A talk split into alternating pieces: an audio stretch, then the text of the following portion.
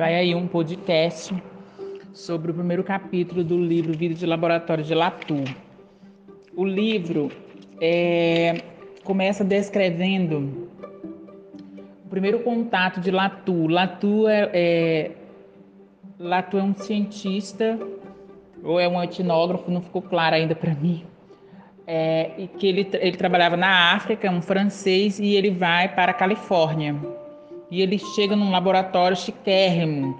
Ah, na primeira parte do, do capítulo, ele vê todas aquelas pessoas envolvidas num, envolvidas em suas pesquisas, discutindo relatos, né, discutindo é, discutindo coisas de uma da rotina de um laboratório, né? O, descreve isso. Então, é, descrevendo os erros, os acertos, os investimentos que se faz, né? E aí ele ele se, começa a se questionar, ah, por que, que um negro não trabalha também num laboratório, né? E aí ele começa a ouvir algumas algumas explicações meio assim meio é, preconceituosas, né? Que falam da falava da mentalidade dos africanos. Então, eu acho que todas essas conversas que ele tem com essas pessoas nesse laboratório vão fazendo com que ele vê, tenha uma, uma visão diferente desse laboratório. Não de um lugar que se faz ciência somente, né? Mas ele quer, isso, ele quer entender os contextos por trás desse laboratório. Ele quer entender outros pontos por trás desse laboratório, sabe? E aí é, ele chega nesse laboratório, ele é colocado numa, numa sala para fazer a, as pesquisas, né? Tem um, um, um, uma, ele divide sala com uma pessoa, né? Ele descreve que nesse laboratório se faz pesquisas com ratos. Aí tem uma pessoa, diz que um negro colossal com argolas na orelha que faz o, o dissecamento né, do, dos ratos. Eles estão em busca, parece que, de uma molécula, de uma molécula. É... Eu não entendi direito para que, que serve essa molécula. Talvez nas discussões a gente vai ver, né? Eu só sei que é... ele, ele, ele propõe ao longo do texto que se faça uma leitura desse laboratório tal, de tal forma como os uh, antropólogos estudam, né? De tal forma como eles, como eles estudam, porque ele diz assim, né, que o, os etnólogos eles, eles, eles estudam as sociedades, né, o, os campos, eles estudam as artes, as tradições populares, eles estudam tudo, né? É, e a, a, a, ciência não faz isso, a ciência não faz esse estudo. A ciência ela, estu, ela fica muito mais na periferia, ela não se volta para o centro, né, para estudar as coisas. Para as coisas. É, é como se fosse um ideal de ciência pervertido que ele fala. Né? Ele diz que não há na ciência livros que falem da memória da ciência. Não existe isso. Então, ele quer dar independência à análise da ciência. Então, ele, ele começa a, a, a dizer que nós devemos nos tornar antropólogos da ciência, ou, ou, ou devemos ser informantes da ciência. Né? Ele diz isso. E esses informantes duvidam da, dos cientistas. O Latour reclama da falta de uma análise contextualizada é, uma análise sociológica mesmo das pesquisas científicas. Né? Ele diz isso. Ele diz que é, é como se o contexto e o conteúdo fossem dois líquidos, como podemos fugir, fingir misturar pela agitação.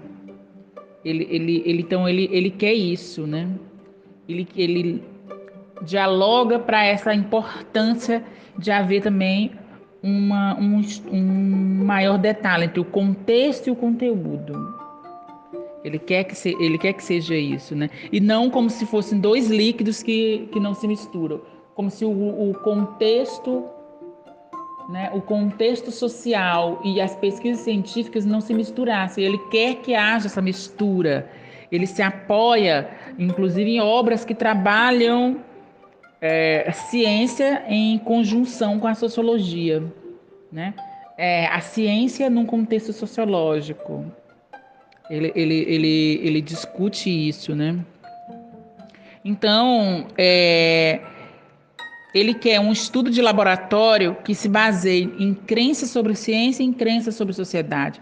Ele diz que é o, ele chama isso de ele diz que o desenvolvimento científico ele precisa ser simétrico, né? Simétrico no sentido de que é, é meio a meio, né? De que o desenvolvimento científico seja considerado a partir do social e do científico também, e não só do científico, como é mais de praxe, né? É isso que ele fala. É, o objetivo do livro é isso. Ser uma, do livro todo é isso. Ser uma observação de primeira mão do trabalho do saber, que utiliza pesquisadores como informantes, né? É, aí ele, ele passa a questão, é, ele passa a, a discutir por que, que só o cientista pode falar de ciência. É errado. Quer dizer que só um político pode falar de política? Só um economista pode falar de, de economia? Existem outras pessoas que podem falar disso. E ele diz que com observação bem detalhada, é possível que uma pessoa fale sobre esses pontos, né? Então, o objetivo dessa pesquisa é justamente isso: é aproximar a ciência dessa linguagem, é, é, é, é fazer com que, é desmistificar a ciência como aquele lugar intocável, aquela coisa intocável. Não, mas é aproximar, é contornar o discurso do cientista, familiarizar com a produção de fatos e depois voltar-se para si mesma, né? É, então ele passa a, a, a discutir esses pontos, né? Essa, é, a ver o que, que tem esse, esses os laboratórios refrigerados, na visão dele, pode sim ser estudado, pode sim ser desenvolvido. Né? Então, há essas, há essas, esse, esses pontos que ele menciona. Então, ele desfaz um mito. Um observador pode falar em ciência com observação meticulosa. Agora, se ele está envolvido, então ele pode manter uma distância. E, e ele parte para uma ideia que é o, o em relação ao repertório do cientista. Né? Aí ele fala sobre dois pontos, né? Dois, duas camisas de força que ele chama, que é que é envolvido nisso, que é o, o sociólogo, o, por exemplo, o etnógrafo ou o sociólogo que vou estudar o cientista, ele deve ele deve manter-se distante de uma metalinguagem, né? Quer dizer, ele não deve usar a mesma metalinguagem que os cientistas usam para que ele não incorra o risco de ser igual a eles, né? Um cientista também, assim, burocrático, né? É, e outro é que ele, que ele, então quer dizer, ele, ele supõe aí não usar o discurso do cientista, ele propõe essa higienização da ciência. E o outro é a, a reflexibilidade, que é manter uma distância, regulamentar a distância e a proximidade. Tem que ter um, tem que ter um, um, um balanço, né? E sempre desconfiar do cientista. E essa desconfiança só vai ser possível por meio da observação diária, né? É, então ele menciona isso. Né? Então, é, o que mais que a gente pode mencionar aí? Ele menciona os limites de um, um estudo de laboratório, né? Ele, ele, ele menciona que é, os capítulos, não, ele menciona que Deixa eu ver o que é, me perdi. Ah, ele menciona aqui é, os limites. O primeiro limite que ele diz na, na, pesquisa de laboratório é que há ausência de um estudo sobre a rede que forma esse laboratório. O segundo limite que ele fala é que a, a preocupação da ciência com o, a, a, você tem ali dentro do laboratório uma preocupação muito com fato e não com teoria. Né? E, e, e o segundo é que nessa pesquisa não se discute o interior, o vivido dos pesquisadores. Ele menciona isso. Então, esses são os limites que ele, que ele aponta.